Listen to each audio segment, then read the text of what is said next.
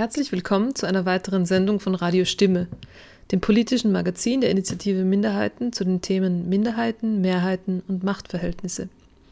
Aus dem Heimstudio begrüßt euch Weser. Wir haben es also tatsächlich ins neue Jahr geschafft. Keine schlechte Leistung. 2020 war intensiv. Neben virologischen und gesundheitspolitischen Erkenntnissen hat Corona auch dazu geführt, soziale Ungleichheiten und strukturellen Rassismus sichtbarer zu machen. Das Virus und damit einhergehende Maßnahmen trafen nämlich unterschiedliche Bevölkerungsschichten unterschiedlich hart. In den USA, einem Land mit quasi inexistentem öffentlichen Gesundheitssystem, waren es vor allem die schwarze Community, People of Color, die indigene Bevölkerung und Migrantinnen, die viel stärker von der Pandemie betroffen waren und so auch viel höhere Infektionszahlen zu verzeichnen hatten. Diese Tatsache, gepaart mit massiver und brutaler Polizeigewalt gegen genau diese Bevölkerungsschichten, führte in den USA zu einer der größten Protestbewegungen, die sich dann auch über den gesamten Globus ausbreitete. Es sind aber keine neuen Erkenntnisse, auf die dabei hingewiesen wurde. Es ist nur plötzlich Aufmerksamkeit darauf gerichtet worden. Der US-amerikanische Kontext ist zwar ein anderer als der europäische, das Problem mit strukturellem Rassismus ist aber hier genauso vorhanden. Und auch hier findet seit einigen Monaten eine neue Debatte über Rassismus statt, die in einigen derjenigen in den USA ähnelt, die aber auch aufgrund der spezifischen europäischen Geschichte von Kolonisierung, Antisemitismus, Orientalismus und Othering einer etwas anderen Auseinandersetzung und Fokussierung bedarf. In der heutigen Sendung präsentieren wir euch den Cope Podcast, der sich dem Thema antimuslimischer Rassismus widmet. Folgendes schreiben sie über sich. Antimuslimischer Rassismus ist in der Mitte der Gesellschaft angekommen. Von Verhetzung und Übergriffen im Alltag, sei es in der digitalen oder der realen Welt, bis hin zum Schüren von Feindbildern in Medien und Politik. Betroffen sind nicht nur gläubige Musliminnen, sondern auch alle, denen wegen äußerlicher Merkmale, Herkunft, Sprache oder Kultur ein islamischer Glaube zugeschrieben wird. Diese Tendenzen gefährden das gesellschaftliche Miteinander. Deshalb wurde das Projekt COPE, Community Work, Participation and Empowerment, ins Leben gerufen. Gemeinsam wollen wir Begegnungsräume schaffen, Wissen und Skills vermitteln und so einen Beitrag für eine offene und menschenfreundliche Gesellschaft leisten. Und nun hört ihr den ersten von zwei Ausschnitten aus den Cope Podcasts. Der erste Ausschnitt ist aus dem Podcast mit dem Titel Antimuslimischer Rassismus und wurde am 20. Juli 2020 erst ausgestrahlt. Servus und Salam, mein Name ist Emira Bidi und ich heiße euch willkommen zur ersten Folge unseres neuen Co-Podcasts. Der Podcast ist eine Aufklärungsreihe zu den Themen antimuslimischer Rassismus, Interkulturalität und Empowerment. Zu Gast sind dabei nicht die üblichen Verdächtigen, sondern überwiegend Betroffene, die von ihren persönlichen Erfahrungen und Perspektiven berichten und so den Horizont unserer Zuhörerinnen erweitern sollen. Gleichzeitig soll auch anderen Betroffenen gezeigt werden, dass sie mit ihren Erfahrungen nicht alleine sind. Und mit einbeziehen wollen wir natürlich auch Expertinnen, die sich in diesen Bereichen engagieren und arbeiten. In unserer ersten heutigen Folge wollen wir uns mit dem Thema antimuslimischem Rassismus beschäftigen und gleichzeitig die Frage klären, was dieser überhaupt ist. Wir wollen natürlich auch diese Gelegenheit nutzen, um die Akteurinnen in diesem Bereich vorzustellen. Und dazu haben wir Dunja Khalil und Elif Adam eingeladen. Hallo ihr beiden und schön, dass ihr heute dabei seid. Hallo, schön hier zu sein. Ähm, Nochmal kurz ähm, zu den Personen. Dunja Khalil ist Beraterin beim Verein Zara. Und dort legt sie ihren Fokus unter anderem auf rassistische Amtshandlungen und ist zuständig für das Monitoring auf Social-Media-Plattformen. Elif Adam ist ähm, Antirassismus-Aktivistin und Mitbegründerin sowie Vereinsobfrau bei der Dokustelle für Islamfeindlichkeit und antimuslimischen Rassismus. So, bereit? Ja. ähm, dann fangen wir gleich an mit der Frage, was ist eigentlich antimuslimischer Rassismus? Antimuslimischer Rassismus oder halt auch Islamfeindlichkeit, Muslimfeindlichkeit, dass die Begriffe werden ja synonym verwendet. Das meint eigentlich eine generalisierte Zuschreibung von negativen Stereotypen, Emotionen und Gedanken und Überzeugungen auf den Islam oder die Muslime. Und dies zeigt sich im Alltag äh, mit antimuslimisch-rassistischen Angriffen auf Personen oder halt auch auf struktureller Ebene in Form von Benachteiligung und Diskriminierung. Es gibt viele Begriffe, die ein Phänomen eigentlich beschreiben, mhm. wobei im wissenschaftlichen Diskurs die Begriffe für verschiedene ähm, Dinge verwendet werden. Äh, ich selbst plädiere für die Bezeichnung antimuslimischer Rassismus, weil auch Rassismus in dem Begriff enthalten ist und somit auch politische, institu institutionelle und ähm, strukturelle Dimensionen in den Blick genommen werden.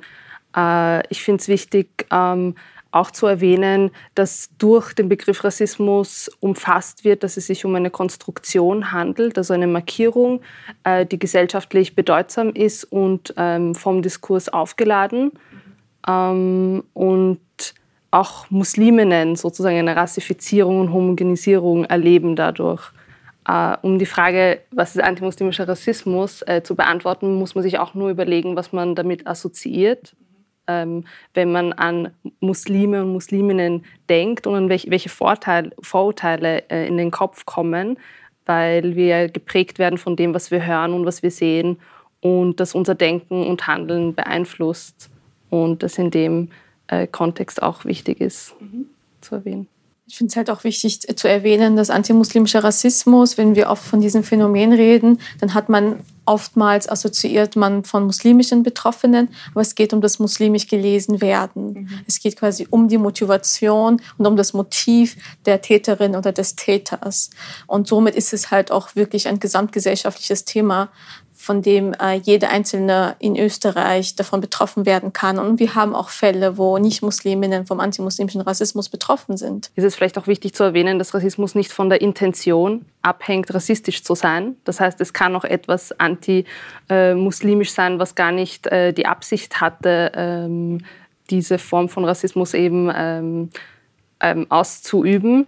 Und ähm, was auch wichtig ist, ist, ähm, dass das viele eben missverstehen, dass Rassismus nicht nur so extreme Formen wie Rechtsextremismus ist oder die FPÖ, sondern auch äh, andere Dinge, weil Rassismus geht viel weiter und ist ein viel größeres Problem, geht viel tiefer und endet und beginnt nicht beim Rechtsextremismus und kann auch mit diesem nicht als Synonym verwendet werden. Also ich glaube auch, dass das größte Problem bei den Diskussionen um Rassismus, also egal welche Form die Tatsache ist, dass man mit Rassismus einfach bestimmte Personengruppen verbindet oder bestimmte, bestimmte Aktionen, aber jetzt nicht das Alltägliche mit einbezieht, wie Aussagen, die von der anderen Seite jetzt als diskriminierend oder rassistisch ähm, empfunden werden können.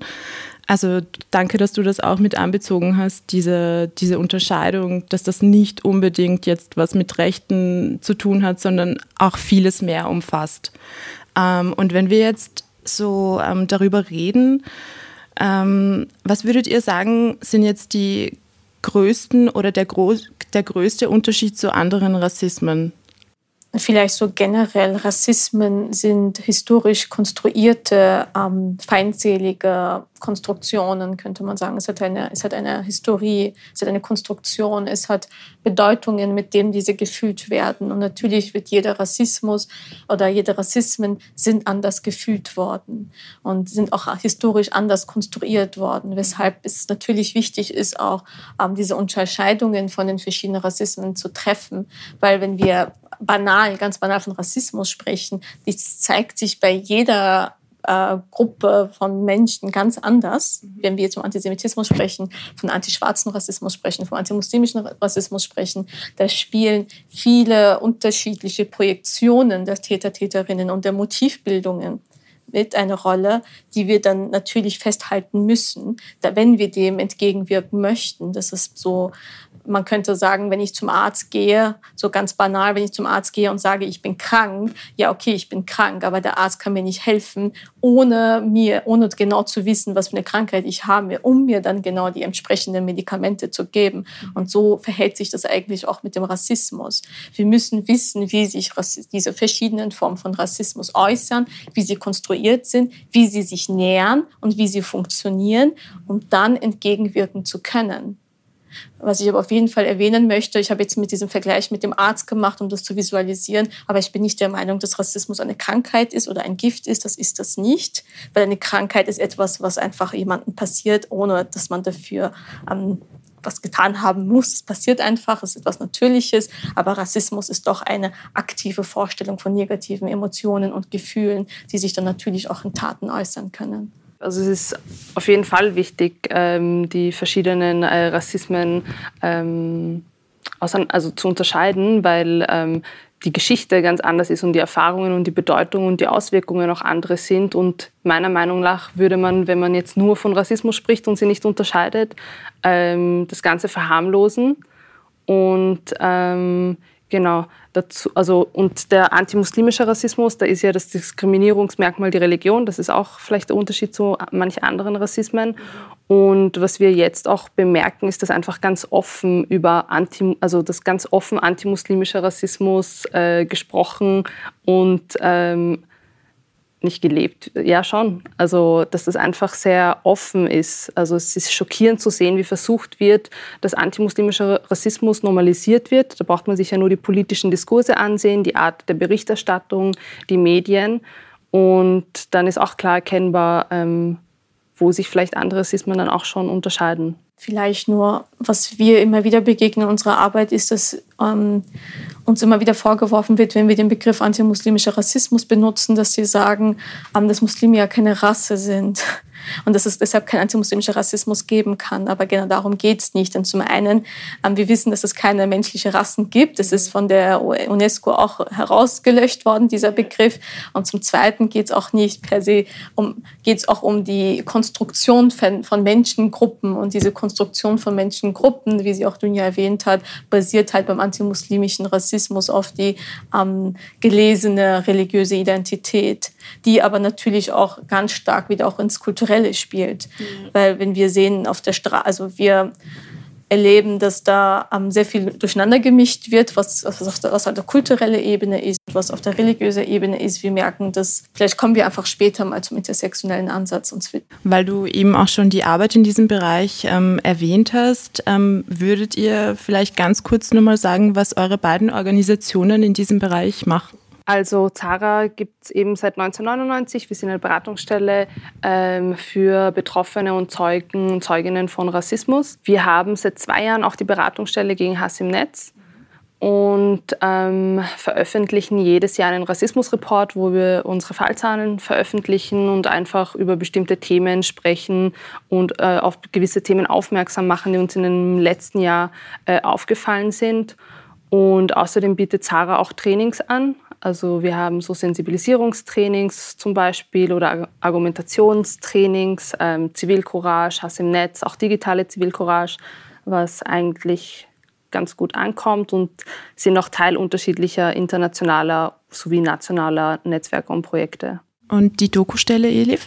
ziemlich ähnlich. Da überlappen sich mehrere Tätigkeitsfelder. Zum einen bieten wir auch Beistand für Betroffene vom antimuslimischen Rassismus, beraten sie und wenn, das, und wenn erwünscht ist, auch werden die Betroffenen dann weitervermittelt. Mhm. Ähm, wichtig war uns damals, als wir die Dokustelle 2014 Dezember, am 10. Dezember, Tag äh, der internationalen Menschenrechte gegründet haben, war, dass es damals halt keine expliziten Zahlen und Fakten gab zum antimuslimischen Rassismus. 2014 war das Jahr, wo ähm, Daesh äh, im Mittleren Osten sehr dominiert hat und wir und immer wieder Personen, individuelle Personen in den Medien erschienen sind und erzählt haben, dass sie ähm, dass sie beobachten, aber es eine subjektive Wahrnehmung war, dass sich die Angriffe angehäuft haben, aber es hat einfach eine gewisse Faktenbasis gefehlt und um dem entgegenzuwirken, war zum einen die Dokumentationsarbeit und die wir auch weiterhin leisten. Und unsere Fälle werden jährlich im antimuslimischen Rassismusreport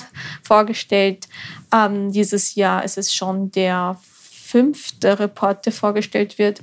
Und was wir zusätzlich machen, was ein sehr, sehr, sehr wichtiger Aufgabenbereich ist, wir gehen aktiv auf die Community, auf die betroffenen Communities zu, indem wir sie kontaktieren, indem wir uns einladen lassen. Ähm, wir Workshops machen, Seminar machen, um Bewusstseinsbildung zu fördern, aber auch Empowerment weil ähm, auch wie international auch Studien belegen und wir es auch von unserer Erfahrung wissen, von unserer Umgebung, dass viele Personen sehr vieles erfahren, aber gar nicht wissen, wo sie sich wenden können und welche Rechte sie haben. Und diese Lücke versuchen wir halt mit unseren ähm, Bildungsarbeit zu ähm, überbrücken. Und zum nächsten haben wir auch ähnlich wie die Zara, wir kooperieren ja auch immer wieder, wir sind auch in ähnlichen Netzwerken, ähm, dass wir im internationalen, nationalen Netzwerken interagieren, dass wir Europa, europaweit mit anderen ähm, community-based Organisationen wie wir, also Grassroot-Organisationen, vernetzt sind, dass wir uns austauschen, auch auf der EU-Ebene nach Brüssel gehen, auch mit OSZE unsere Fälle melden und versuchen, so weit wie möglich ähm, Advocacy, also Unterstützung und Support für die Betroffenen sein zu können und die Stimme hören. Und wie können sich die Betroffenen jetzt bei euch melden? Also wir ähm, bieten Beratung per E-Mail, telefonisch und auch Chat und nach Terminvereinbarung auch persönlich. Und man kann uns auch auf den sozialen Medien taggen oder uns dort schreiben. Und bei der Dokustelle? Wir können halt angerufen werden. Wir haben ein Online-Formular, der ausgefüllt werden kann. Es kann per E-Mail eingeschickt werden, aber auch über soziale Medien, sprich Facebook, Instagram, werden uns Fälle zugeschickt zusätzlich halt auch während der Workshops, die wir dann geben, wenn die Personen zu uns kommen, die ihren Fälle erzählen, dann nehmen wir sie auch auf. Zara und die Dokustelle sind jetzt vor allem wichtig, was die Dokumentation von antimuslimischem Rassismus angeht. Was würdet ihr sagen, wie sich die Fallzahlen da in den letzten Jahren entwickelt haben? Also ich kann Fallzahlen leider nicht äh, nennen und ähm, auf die Entwicklung schon in einer gewissen Weise eingehen. Ähm, aber man muss trotzdem ganz klar sagen, dass ähm, Fallzahlen die nur die Spitze des Eisbergs bilden, wie wir schon erwähnt haben. Also der Graubereich ist ziemlich groß. Und ähm, was aber schon bemerkbar ist, ist, dass in den letzten Jahren ähm, verhältnismäßig sehr viele Fälle gemeldet worden sind von antimuslimischen Rassismus. Das heißt, die Zahl ist schon sehr hoch und verhältnismäßig zu anderen Diskriminierungsgründen, für die wir auch, für die wir auch zuständig sind. Ähm, ja, verhältnismäßig ziemlich groß schon seit längerem.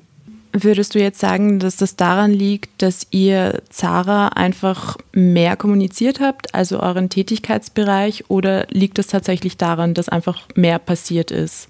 Also das kann sein, aber wir können halt keine Aussagen darüber treffen, ob es tatsächlich mehr geworden ist, weil es, wie gesagt, nur ein kleiner Teil ist von dem, was wirklich passiert. Also unsere Zahlen sind nicht repräsentativ für das, was wirklich passiert, weil viel, viel mehr passiert. Und das ist eigentlich auch das, worauf wir gern aufmerksam machen wollen, dass diese Zahlen nicht ähm, abschließend sind und dass das wirklich nur ein wirklich kleiner Bruchteil ist. Würdet ihr mir zustimmen, wenn ich sage, dass die jetzige Generation sich eher, was Rassismus oder rassistische Angriffe angeht, meldet im Vergleich zu den älteren Generationen. Also dass jetzt einfach dieses Bewusstsein für Rassismus da ist und dass auch das Bewusstsein, dass man sich diese Sachen nicht gefallen lässt.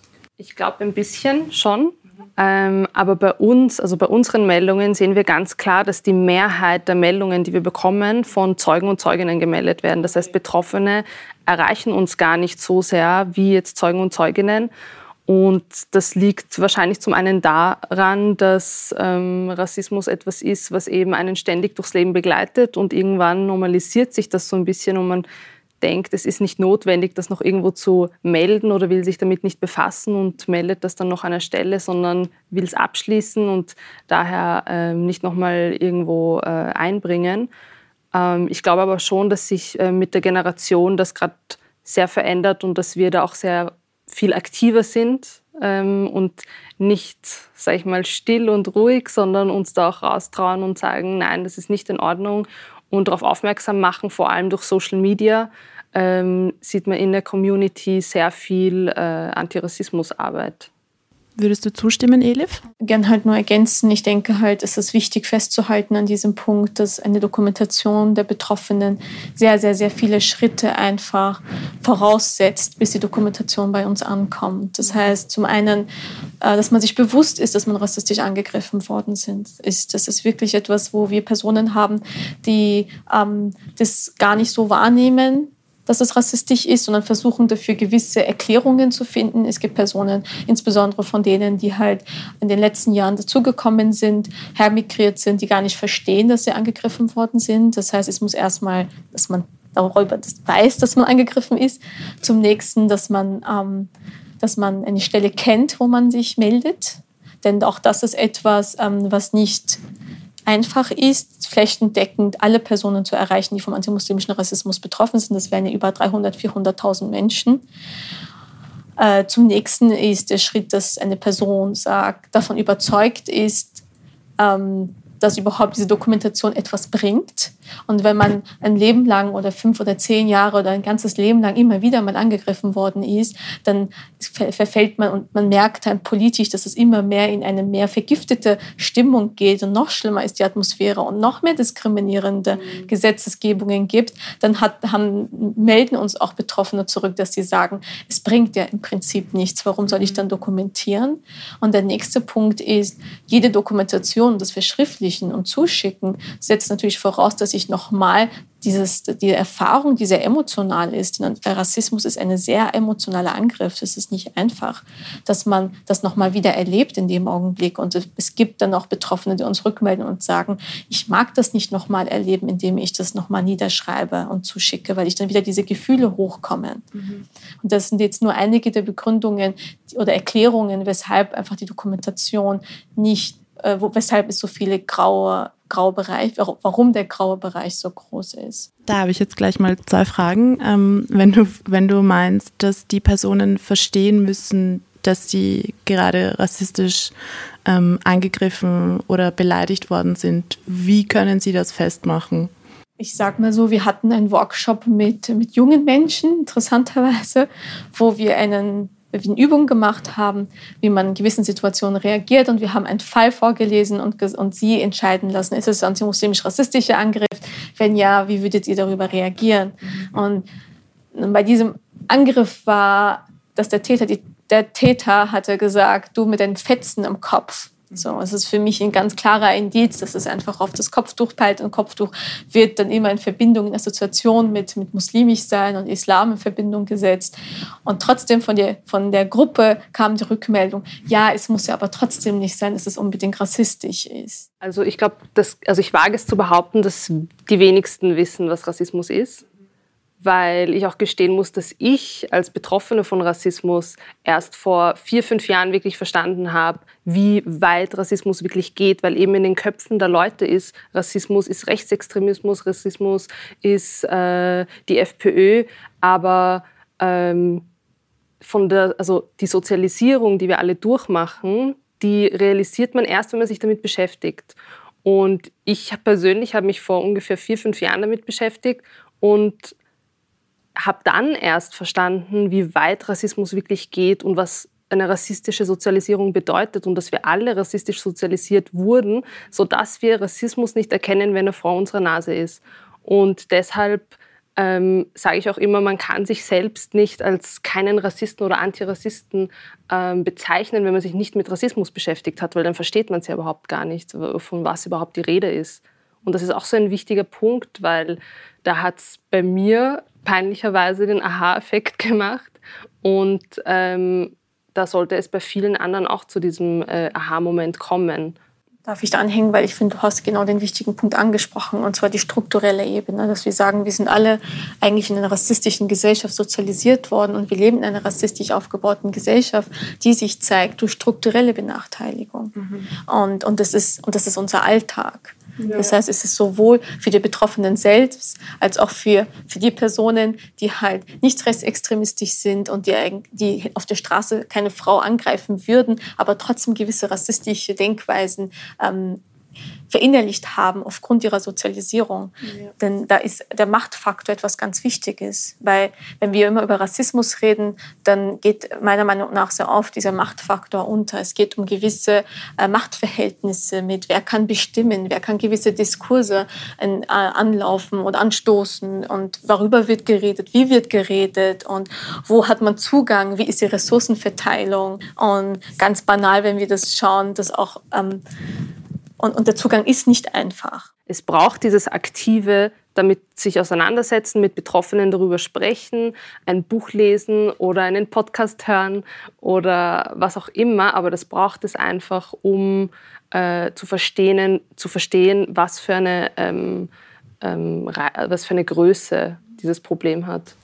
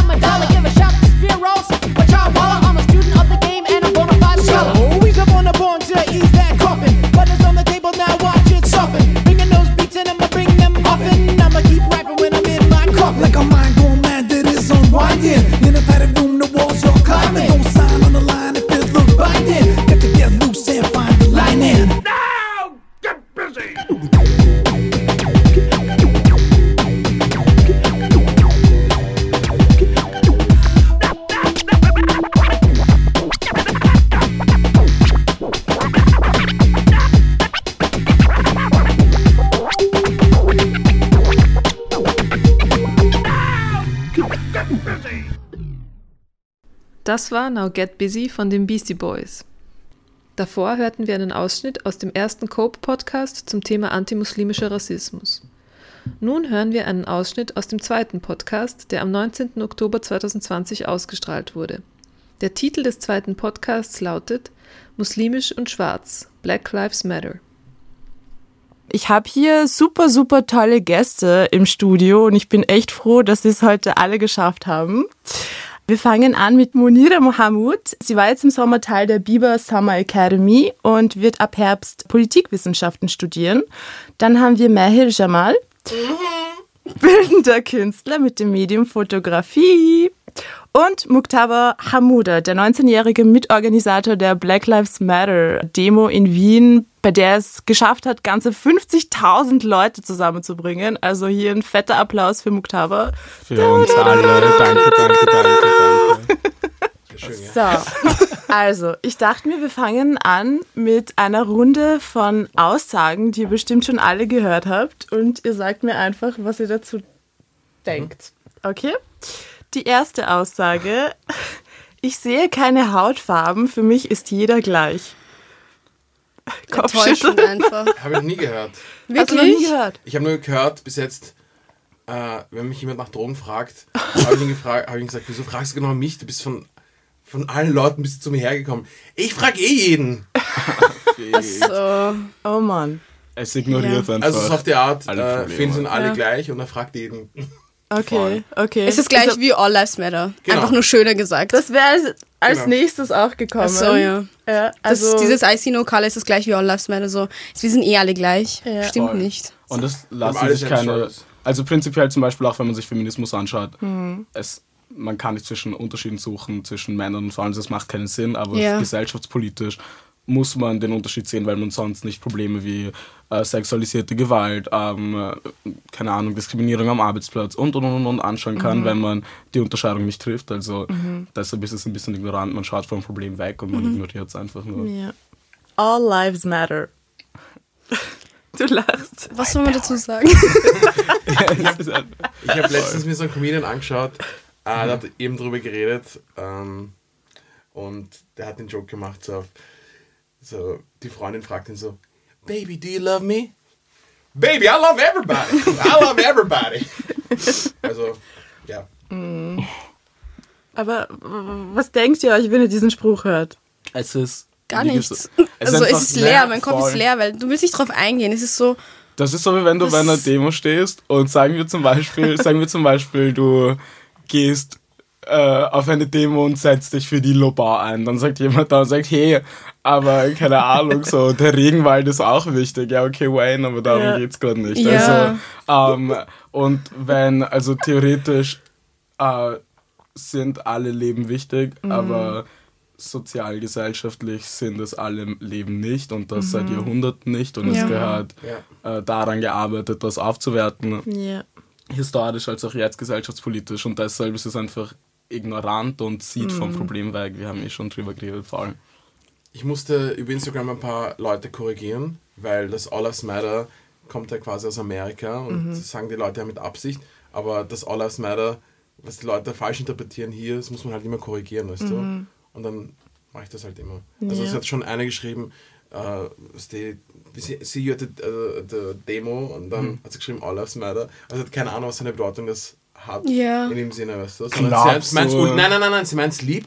Sie meint es lieb, ja, aber sie hat keine Ahnung von dem amerikanischen Kontext, was All Lives Matter, die Gegenbewegung ist. Voll. ja. Ich habe jetzt mit meinem Mitbewohner urlang diskutiert, also, ja, aber er ist halb Nigerianer, halb, halb Österreicher. Okay. Ich habe urlang mit ihm diskutiert und ich mach, ich weiß, Bro, dass auch All Lives Matter, das meint, das heißt, ich meine damit auch die Tiere und sowas, er ist vegan und sowas. Ja. Ich so, Bro, ich verstehe dich schon. Tiere. Ich verstehe dich schon. Okay. Ich schwör, Nein, aber nein, nein, was die- nein, alles Mögliche. Nein, nein, nein, alles nein, nein, ah, ah, ich schwör, ich habe so viele Nachrichten bekommen, du weißt nicht, wie voll meine DMs waren mit ähm, Black Lives Matter, aber wir müssen über alle unterdrückten Lebensformen reden. Ja, so, ja. weißt du, dass Polarbären vom Aussterben Nee, bedroht sind. nicht. Und ich hasse es, wenn man über schwarze Menschen redet und dann, ich weiß Vergleich nicht, mit Tieren ich, ich, machst. ich, ich Das weiß ist nicht, so- ich, ich weiß nicht, wie man sich das zumuten kann. Das ist so. Nein, es geht gar nicht um. Over das ist the top glaube ich. Ähm, er hat einfach gemeint, dass wirklich Doch, ich weiß es alle leben. nicht. Ja, all, Mhm. alle leben. Alle Ich leben. war bei ja, einer- so auf der Art, alle aber ich habe gesagt, das, das ist eine Gegenbewegung. Nein, Ja. das ist nicht, das ist keine Gegenbewegung.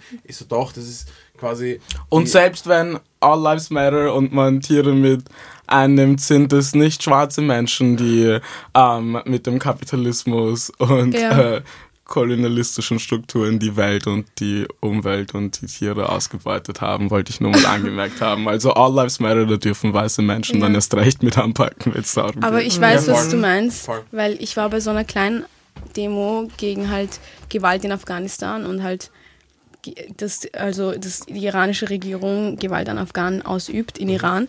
Und ähm, dann hat so ein Mädchen so All Lives Matter geschrien.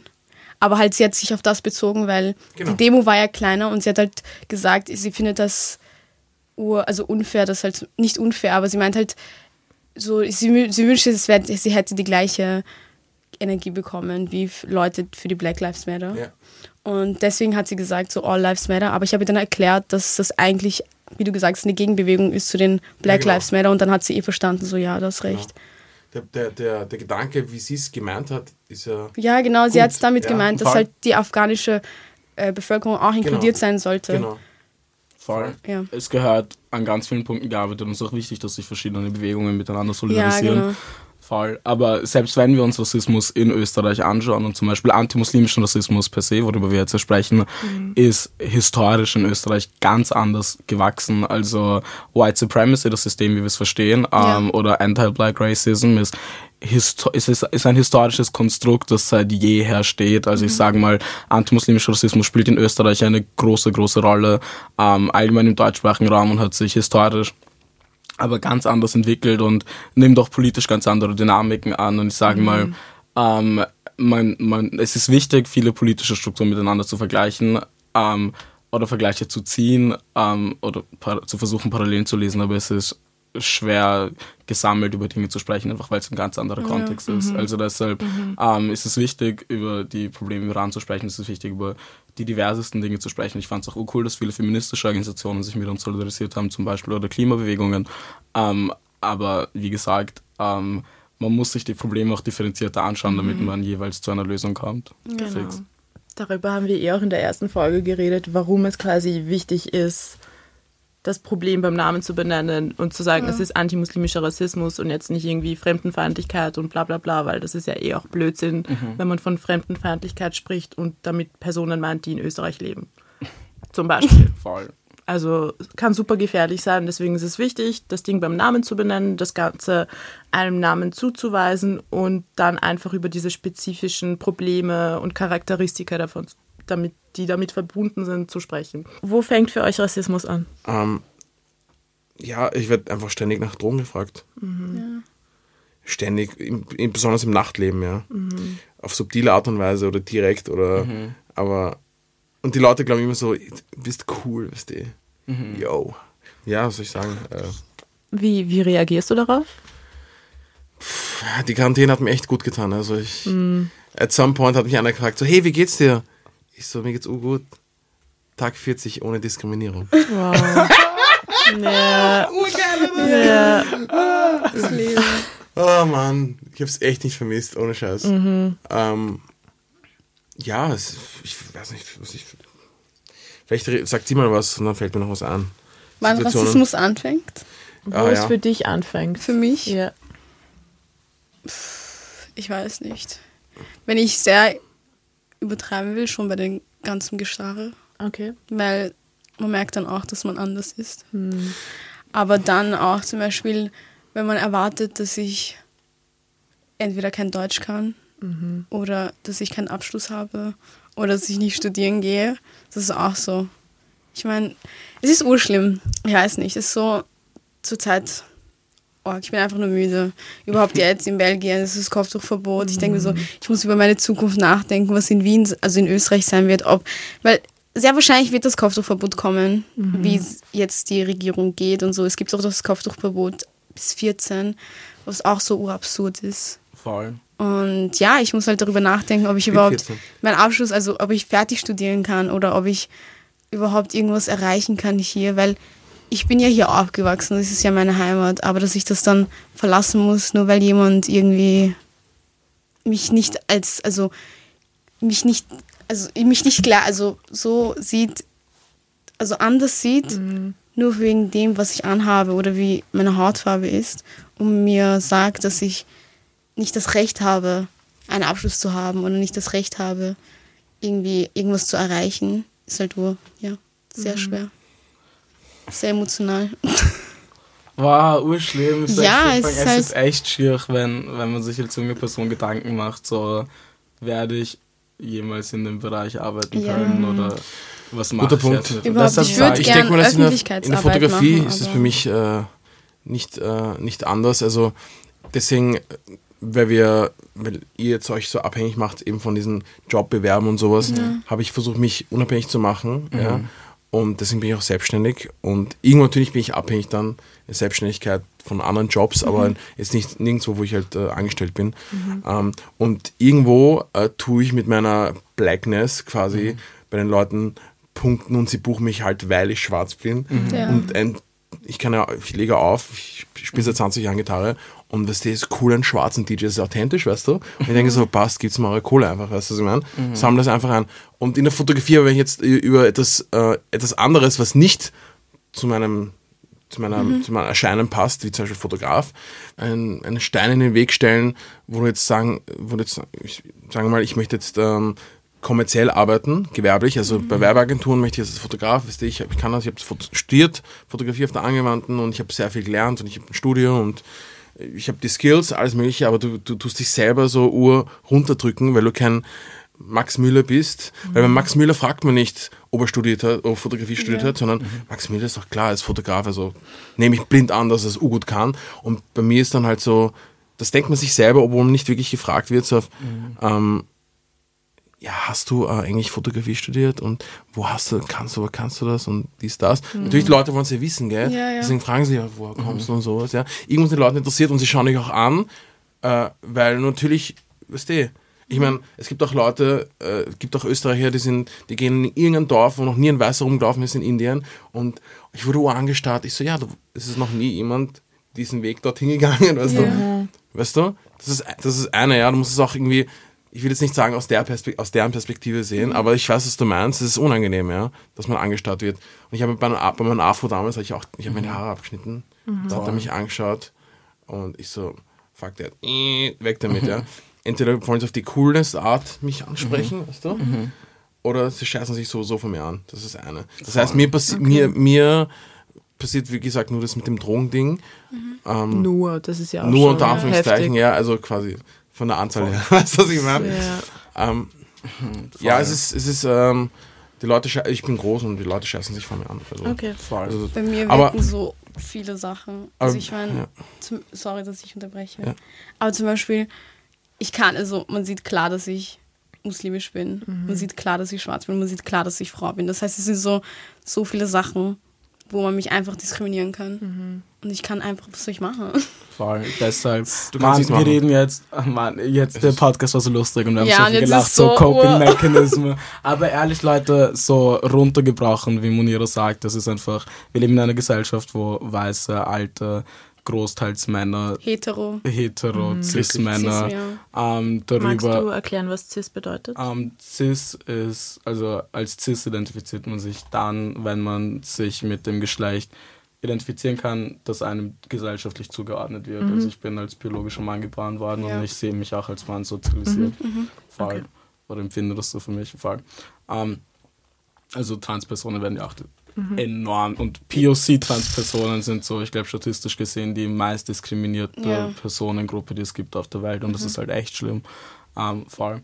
Ähm, auf jeden Fall sitzen eine bestimmte Gruppe von Menschen da, die selbst nicht von Rassismen oder meistens nicht von anderen Dingen wie Sexismus, Klassismus und und und und, und der große Kampf ist ja der antikapitalistische Kampf ähm, ja. betroffen sind die Entscheidungen darüber treffen von jungen POC-Frauen, muslimischen POC-Frauen und sich damit enorm viel Raum einnehmen. Zum Beispiel beschweren wir uns darüber, dass im Iran Frauen den Kopf tragen müssen oder so. Ja. Und den, mhm. es, es, wie gesagt, es sind alle Sexismen, die sich anders aus, aus, auswirken oder zeigen. Es das Problem liegt nicht am Kopftuch oder nicht, es liegt daran, dass weiße Männer meinen oder Männer meinen zu wissen, was jungen Frauen gut tut. Ja. Und das ist halt so runtergebrochen, das Problem. Und deshalb, wenn du mich fragst von mir, und es ist halt, und, und sich damit nicht auseinandersetzen zu müssen, das sind Privilegien. Und wenn du fragst, wo Rassismus anfängt, kann ich darauf keine Antwort geben, weil ich meine, dass wir in einer rassistischen Gesellschaft leben, mhm. die rassistisch so sozialisiert sind. Das mhm. heißt, wenn man sich nicht aktiv täglich gesellschaftspolitisch oder privat den Anspruch setzt, Rassismen und Sexismen aufzuarbeiten, ist man rassistisch, weil ja. ich entweder meine eigenen Privilegien hinterfrage und mir die Frage stelle, wie ich aktiv dazu beitragen kann, Dinge ähm, zu verändern, oder ich behalte meinen Alltag so bei, wie er ist und mein Alltag ist ein rassistisch sozialisierter. Mhm. Ähm, wenn wir das Bild haben von einer muslimischen Frau, die ähm, die putzt, die unterdrückt ist, mhm. die kein mhm. Deutsch spricht, die nicht selbstbestimmt ist, dann haben wir dieses Bild so gefestigt, dass sich im Alltag widerspiegelt, ohne es bewusst zu wollen. Mhm. Deshalb gibt es kein Szenario, wo Rassismus anfängt, weil wir in einer rassistischen Gesellschaft leben, mhm. wo Rassismus so ein Konsens ist, dass er nie anfangen und aufhören muss. Weißt mhm. du, was mhm. ich meine? Mhm. Wir leben einfach im Rassismus und das ist das große Problem. Ja, du siehst Voll. es ja auch an, an, in den Medien, die ganzen, die ganzen Bilder. Also wenn von Musliminnen gesprochen wird, Voll. dann sind es immer bestimmte Bilder. So Frauen mit Kopftuch, die am Voll. Markt irgendwie viele Taschen tragen. Ja. Äh, Frauen mit Kopftuch am Arbeitsmarkt, die gerade einen Job suchen. Also es sind immer diese Bilder, die du siehst. Und wenn nicht du, einmal von vorne, sondern nicht hinten. einmal von vorne, sondern ja. von hinten. Ja. Und Islam ist immer gleich Kopftuch oder Islam ist immer gleich Terror. Und du hast einfach dann diese bestimmten Bilder im Kopf. Die machen einfach für uns das Marketing, das Bad Marketing. Ja. Genau. Das ist das Problem. Also die reden die ganze Zeit von uns, aber wir können uns halt nicht. Voll, genau. Aber, ja, ja, das genau. ist es ja, das ist es ja 100 Pro. Weil wir die Ressourcen auch nicht haben. Ja, ja. Gar nichts. Zu meinen, wir seien nicht Rassistinnen, ist das mhm. Absurdeste überhaupt. Deshalb, weil du vorhin gesagt hast, man muss immer aktiver sagen. Ja man steht mental eh schon immer unter ja, der Belastung, mit Rassismus und sowas nicht. umzugehen. Und es ist wichtig, das zu machen, aber man soll nicht hart mit sich selbst sein. Also dann hast mhm. du mal nicht was, äh, was nicht gesagt und du hast auch über sozioökonomische ja, Standpunkte genau. geredet. Man kann sich nicht leisten, immer beim Chef zu sagen, äh, okay, ja. sei nicht so rassistisch, weil mein, meine Miete davon abhängt und genau, ähm, äh, mein Leben davon abhängt. Mhm. Also, ähm, wie gesagt, Nummer eins, Sozialstaat ausbauen. ähm, Nummer zwei, ähm, äh, Antidiskriminier weitere Antidiskriminierungsgesetze vereinbaren ja. und aufhören mit diesem Ach. scheinheiligen, wir sind alle links mhm. ja, und ja. pro. Diese Fake-Links-Menschen. Ich, ich habe noch eine Frage, die in eine andere Richtung geht. Aber ähm, erlebt ihr auch Rassismus innerhalb der muslimischen Community von Sowieso. nicht schwarzen Musliminnen? Let's preach, that's another topic for the Ja, fix. Ja. Ja, ich meine. Was passiert da? Einfach, weil, weil, weil man ja schwarz ist. So mhm. diese ganz auch, dann sind dieser das ist aber, ich glaube, es hat sehr viel mit dem Kolonialismus zu tun, mhm. dass man ein Bild vom, von schwarzen Menschen hat und auch muslimische Menschen haben auch ein Bild von schwarzen Menschen. Mhm. Und es ist auch so zum Beispiel, dass du halt nicht so gebildet bist, weißt du, oder dass sie halt ihre Taschen an, weil sie denken, dass du ihnen was wegnimmst. Also diese alten, also diese älteren muslimischen Frauen, okay. wenn sie einen schwarzen Mann sehen, dass sie sofort ihre Tasche ja, so ja, ja. an sich ziehen, mhm. weil sie denken, dass er ihr was, also dass er was stehlen würde. Frage ist, oder gewalttätig. Woher kommt dieses Bild? Mhm, also ich glaube, Nummer eins liegt es daran, dass man nicht gewillt ist, aktiv an den Diskurs anzugehen, weil ja. Bilal war schwarz und ja, Rassismus ist, ist genau, haram. Ja. Deshalb ist man, deshalb gibt, braucht es, es ist so, das ist haram, also gibt es das nicht. Weißt du, ich meine, das ist so ja, wie, ähm, das ist so wie man sagt, okay, in einem muslimischen, also ich will nicht zu so viel über Systemkritik reden, aber sagen wir so wie in einem muslimischen Staat, anstatt dass man sagt, ähm, ja, Alkohol ist haram und deshalb Punkt,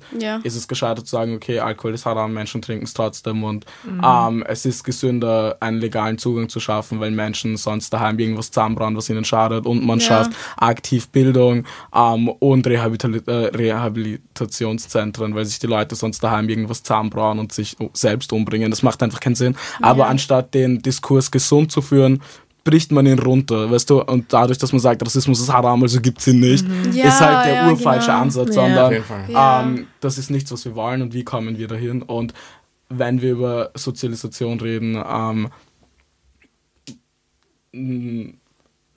Arab Slave Trade war so ja, nichts, was nicht passiert niemand, ist. Bis ja. heute in vielen arabischen Ländern gibt es euch Libyen, Saudi-Arabien mhm. und und und und. Also wir tun es, als ob Rassismen nicht wehren. Ja. Also wir haben jetzt von Mahil gehört, was seine Strategie ist, wenn er rassistischen Aussagen oder Handlungen begegnet. Aber jetzt würde mich noch bei euch beiden interessieren, zum Beispiel Araber oder andere Muslime, die euch Ja. irgendwelche komischen Sprüche entgegenbringen. Was sagt ihr da?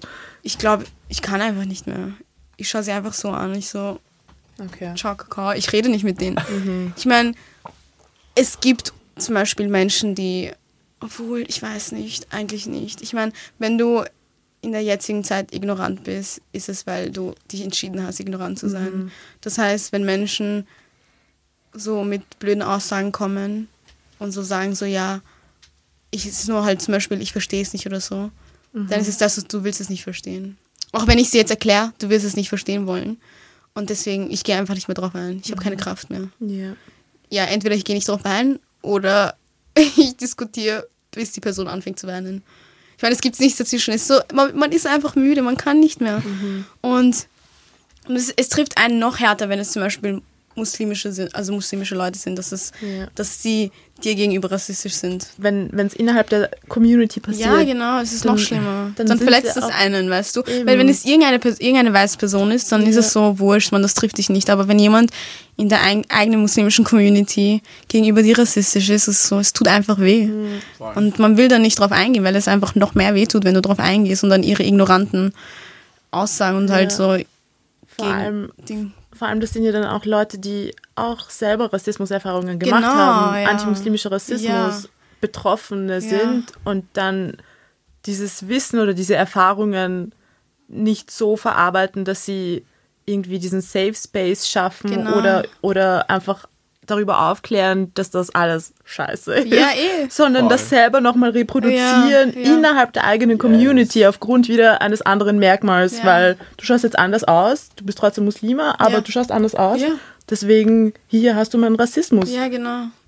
Voll. Schlimm. Fix. Deshalb stört es mich auch. Also zum Beispiel jetzt die Mohrenapotheke. Ich glaube, Ja. die Frau, die das besitzt, ähm, oder der Apotheke gehört, Na, wo sind die noch? I mal? guess, ersten. vor allem im ersten Ah, Niveau. Ja, ja. Vor allem auf jeden Fall die, ich glaube, die Frau, die der die Apotheke gehört oder die, die betreibt, ist Mhm. halt, äh, glaube ich, Jüdin. Ähm, und, und zum Beispiel da, also wie du gesagt hast, Ja. Leute, die selbst von Rassismen betroffen sind oder von verschiedenen Formen von Rassismus oder in diesem Fall Antisemitismus, ähm, Stell dir vor, ich erlebe Rassismus in meinem Alltag und rede ständig Ja, ja. darüber und verarbeite das. Und dann denke ich mir, okay, ich produziere jetzt ein neues Getränk und dann drucke ich da eine jüdische Person mit Hakennase oder so. Wie, wie absurd wäre Ja. das? Also Nummer eins ist es sowieso das, das undenkbarste, rassistischste, was es geben kann. Ja. Und Punkt Nummer zwei mache ich das doch erst recht nicht, wenn ich, wenn ich, wenn ich selbst Rassismus erfahre, dann reproduziere ich es ja nicht, wie du gesagt hast. Und deshalb fand ich es noch schmerzvoller, dass die Frau ähm, selbst Antisemitismus erfährt Ja. und darunter leidet Und dann, und dann, sowas. und dann sowas reproduziert. Aber deshalb finde ich, braucht es einfach mehr Solidarität oder Aufarbeitung in allen Communities. Deswegen Genau. glaube ich, sollte man das ja auch ansprechen, wenn jemand, ich, wenn jemand zum Beispiel sagt, er ist antirassistisch, aber hat so homophobe Aussagen oder sexistische Mhm. Aussagen, ich würde dem sagen, du bist nicht antirassistisch. Bist es einfach nicht. Hypocrite. Weil, ja, genau, Ja, weil du. Frauen genau. diskriminierst, weil du äh, LGBT-Community Leute diskriminierst. So, das Ja. geht nicht. Genau. Voll. Und- ja. Und es ist einfach immer ignorant zu sagen. Deshalb, wie gesagt, deshalb stört mich dieser Diskurs, weil der so tut, als gäbe es weiße Frauen Ja. und schwarze Männer ähm, und weiße queere Männer Ja, oder so. genau. Es ist so, ähm, weißt du, so dass ist es eine Freundin von mir kriegt immer die Tollwut überhaupt, wenn sie ist halt selbst eine schwarze Frau und wenn sie über Rassismus spricht und dann Ja. sagt eine weiße Frau so, das ist ja genau wie Sexismus. Und dann so, ich erfahre Sexismus, darüber rede ich nicht, ich spreche gerade über was Ja. anderes. Voll. Ja. Und es ist einfach immer wichtig, ähm, äh, die Intersektionalität oder das. Konzept im Hinterkopf zu behalten und so seine, seinen, seinen politischen Kampf anzugehen, weil es sonst wenig Sinn macht, voll. Genau. Und sehr exklusiv ist. Ich meine, ich war alles inkludiert. mit meinen Jetzt wissen die Leute, wie wir uns fühlen, ne? Genau. Ja, eh. Wirklich, ich fühle mich hier so wohl. Das Ja, ich das, ja, das, das Dankeschön, wollte ich erreichen. dir. Ich bin froh, dass es dir dir, so geht. dir. Ich hoffe, ihr habt euch auch wohl gefühlt. Sowieso. Ja. Ich glaube, ich könnte das nicht mit anderen Menschen besprechen. Voll, same. Wenn du weiß wärst, hätte ich andere Antworten gegeben. Dann hätte ich auch andere Fragen gestellt. Period, ja. Dann hätte ich sowas von andere Fragen gestellt. ja. Ähm, Entschuldigung, warum sagt, soll man das N-Wort nicht sagen? Und die Frage kriege ich so oft. Voll, voll. Oder so. Aber ist das Rassismus? Ist das jetzt nicht ein bisschen übertrieben? Voll. Reagieren Ja, Sie ja, da nicht ja. ein bisschen Voll, zu sensibel, ein bisschen zu hysterisch? Glauben Sie, dass es reicht, wenn man die Negerlegasse mit einer Zusatztafel erklärt? Aber Shut genau, ich up. wollte eigentlich noch was einbeziehen. Zum Genau. Beispiel Voll. Das mit dem diese Mohren- Mohrenapotheke. Ich mag es auch nicht, wenn man Leuten, die das Minimum machen, so tun, als würden sie die Welt verändern. Ja. Wenn ein Mann so, Wie mache ich das? That's the Ja. bare minimum. That's Ich the minimum. ja, Das kann ich nicht. aber ich kann das auch nicht. Weil man das Minimum macht, irgendwie, keine Ahnung, ein Held ist, so ein Nationalheld Voll. oder was auch immer, so ein Held. Oder wenn, oder wenn Bestes, Männer. Entschuldigung, ich glaube, das Paradebeispiel ist, wenn man sagt, so, ha, der Mann ist urcool, er passt auf seine Kinder. Nein, nein, ähm, der Mann verbringt das Wochenende mit, seinen, mit den Kindern und die Frau fährt irgendwie auf Seminar oder sowas. Ja, Und genau. das ist sowas Cooles. Oder okay, der Mann, der, der Mann babysittet die Kinder. Ich denke mir so, er babysittet sie nicht oder passt nicht auf so auf, das sind Ja. seine Kinder. Ja, das ist normal. eh. Niemand, weißt du, was ich das meine? So, äh, so absurd, so der Mann ist so cool, er, er kümmert sich um seine Kinder, nimmt sich die Zeit, so machen das nicht alle Mütter, so warum ist das was Sollte das nicht selbstverständlich Ohne Spaß, sein? so, oh mein Gott, er macht seinen Job, wuhu, weißt du, genau. Ich sag das N-Wort nicht in Liedern. Wow! Bravo! Oder, oder bestes Beispiel auch äh, so quasi dieses, äh, ich tue jetzt so, aber äh, es ist nicht nachhaltig. Genau. Black Lives Matter, jeder postet dieses schwarze Quadrat auf Ja, Instagram. danke. Und Das hat Rassismus gelöst, wirklich. Dankeschön. Also? History books. ja, danke. Also Danke liebe Leute, schwarzes es reicht nicht, dieses Bild zu posten. Ihr müsst euch in allen Bereichen gegen Rassismus aussprechen, Ja. immer Position beziehen und Betroffenen zuhören, wenn sie darüber reden und das Ganze nicht verharmlosen. ja. Denn Rassismus ist keine Meinung. Yes. ja, ist es nicht. Ist es nicht. Leute, vielen, vielen Dank, Ja. dass ihr heute dabei wart. Das hat mir echt Danke, viel Spaß gemacht. ich habe nicht erwartet, dass es so Ja. lustig äh, werden würde bei so einem Bester ernsthaften. Thema. Das war Wirklich. mein Lieblings, also das habe ich 200 gemacht, das ist mein Wirklich? allerlieblings. ich habe noch nie Ah, voll so viel schön. Spaß gehabt in Das meinem freut Leben. mich. Das ist echt schön. Mann, Ja, danke. Das war ein Ausschnitt aus dem zweiten Podcast des Scope-Projekts zum Thema antimuslimischer Rassismus. Es gibt bereits einen dritten Podcast mit dem Titel Woher kommst du eigentlich? Wir sind Made in Austria. Wenn ihr neugierig geworden seid, könnt ihr euch alle Podcasts in voller Länge auf allen großen Streaming-Plattformen anhören und mehr Infos zum Cope-Podcast und zum Projekt allgemein gibt es auf www.caritas-wien.at slash cope. Falls ihr Lust auf mehr Radiostimme-Sendungen bekommen habt, schaut sehr gerne auf unsere Webseite www.radiostimme.at. Es verabschiedet sich aus dem Heimstudio Weser. Ciao und bis zum nächsten Mal. One, two, three, and.